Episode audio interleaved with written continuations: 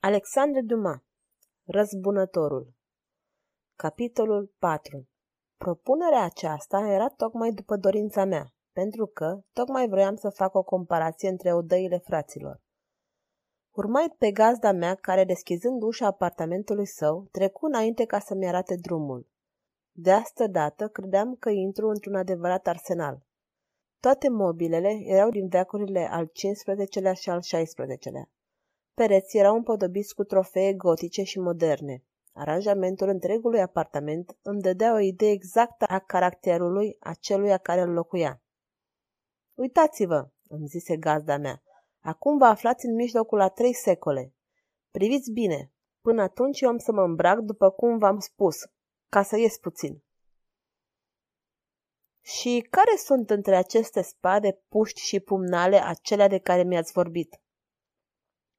"Sunt 3. Să le luăm pe rând. Căutați la capătul patului meu, veți găsi un pumnal de o formă deosebită." "Ăsta?" "Da, e pumnalul lui Sampiero." "Sampiero, asasinul lui Vanina?" "Asasin? Ucigașul vreți să ziceți?" "Tot una e."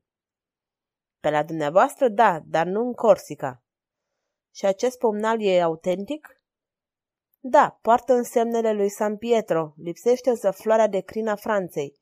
Știți că Sampiero n-a fost autorizat să pună crinul pe armele sale decât numai după asedierea Perpignanului." "Nu știam asta. Și cum ați ajuns în posesiunea acestui pumnal?" "O, se află la noi de vreo 300 de ani. A fost dăruit de Sampiero însuși unei rude, Napoleon de Franchi." "Și la ce ocazie?" "Sampiero și Napoleon căzură odată într-o cursă și se apărară ca niște lei, dar coiful lui Sampiero căzu și inamicul era gata să-i spargă cât pe ce capul cu o măciucă, dacă strămoșul meu nu i-ar fi venit în ajutor și n-ar fi înfipt în pieptul adversarului un pumnal ce îl purta întotdeauna la brâu. Pumnalul intra așa de tare în carnea celuilalt încât nu-l mai putu smulge, iar rănitul o rupse de-a fuga cu pumnal cu tot. Lui Napoleon îi părea acum rău de pumnalul său, la care ținea foarte mult, și Sampiero, ca să-l mângâie, i-a dăruit pe al său. După cum vezi, ăsta este o fabricațiune spaniolă și poate găuri 2 piese de 5 franci puse una peste alta." "Să încerc?" "Poftim." Pusei 2 piese de 5 franci jos, pe podea, iute și sigur aruncai pumnalul drept în ele. Lucian nu mă înșelase. Când ridicai pumnalul, amândouă piesele erau frumos străpunse, încât vârful pumnalului ieșise pe partea cealaltă.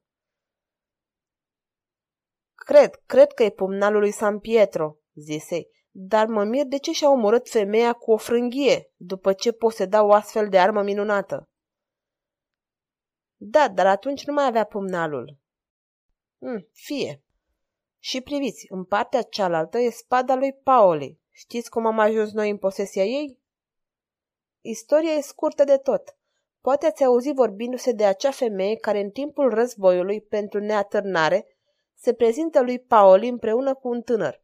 Femeia era o strămoașă de-a noastră.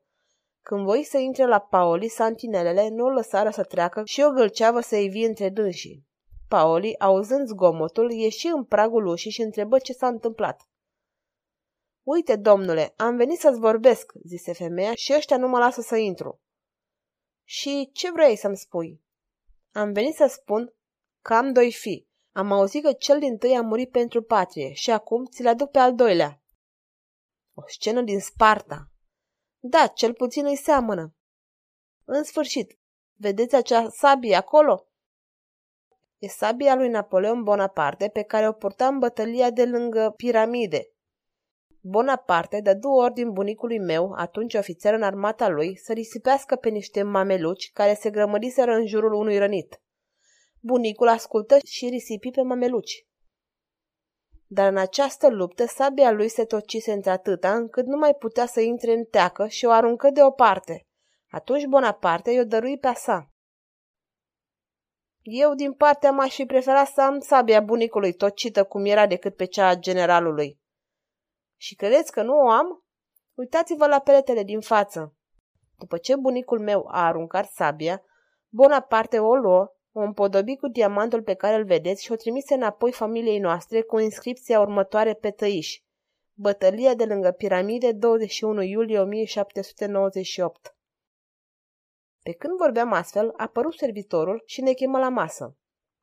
Cum părăseam odaia, zări două carabine așezate pe perete, una în fața celeilalte, pe al căror pat putui citi deslușit cuvintele următoare. 21 septembrie 1819, ora 11 dimineața. Ce sunt aceste carabine? Îl întrebai atunci pe Lucian. Una aparține tatălui meu, îmi zise el, cealaltă e a mamei mele. Și ne coborârăm în sufragerie.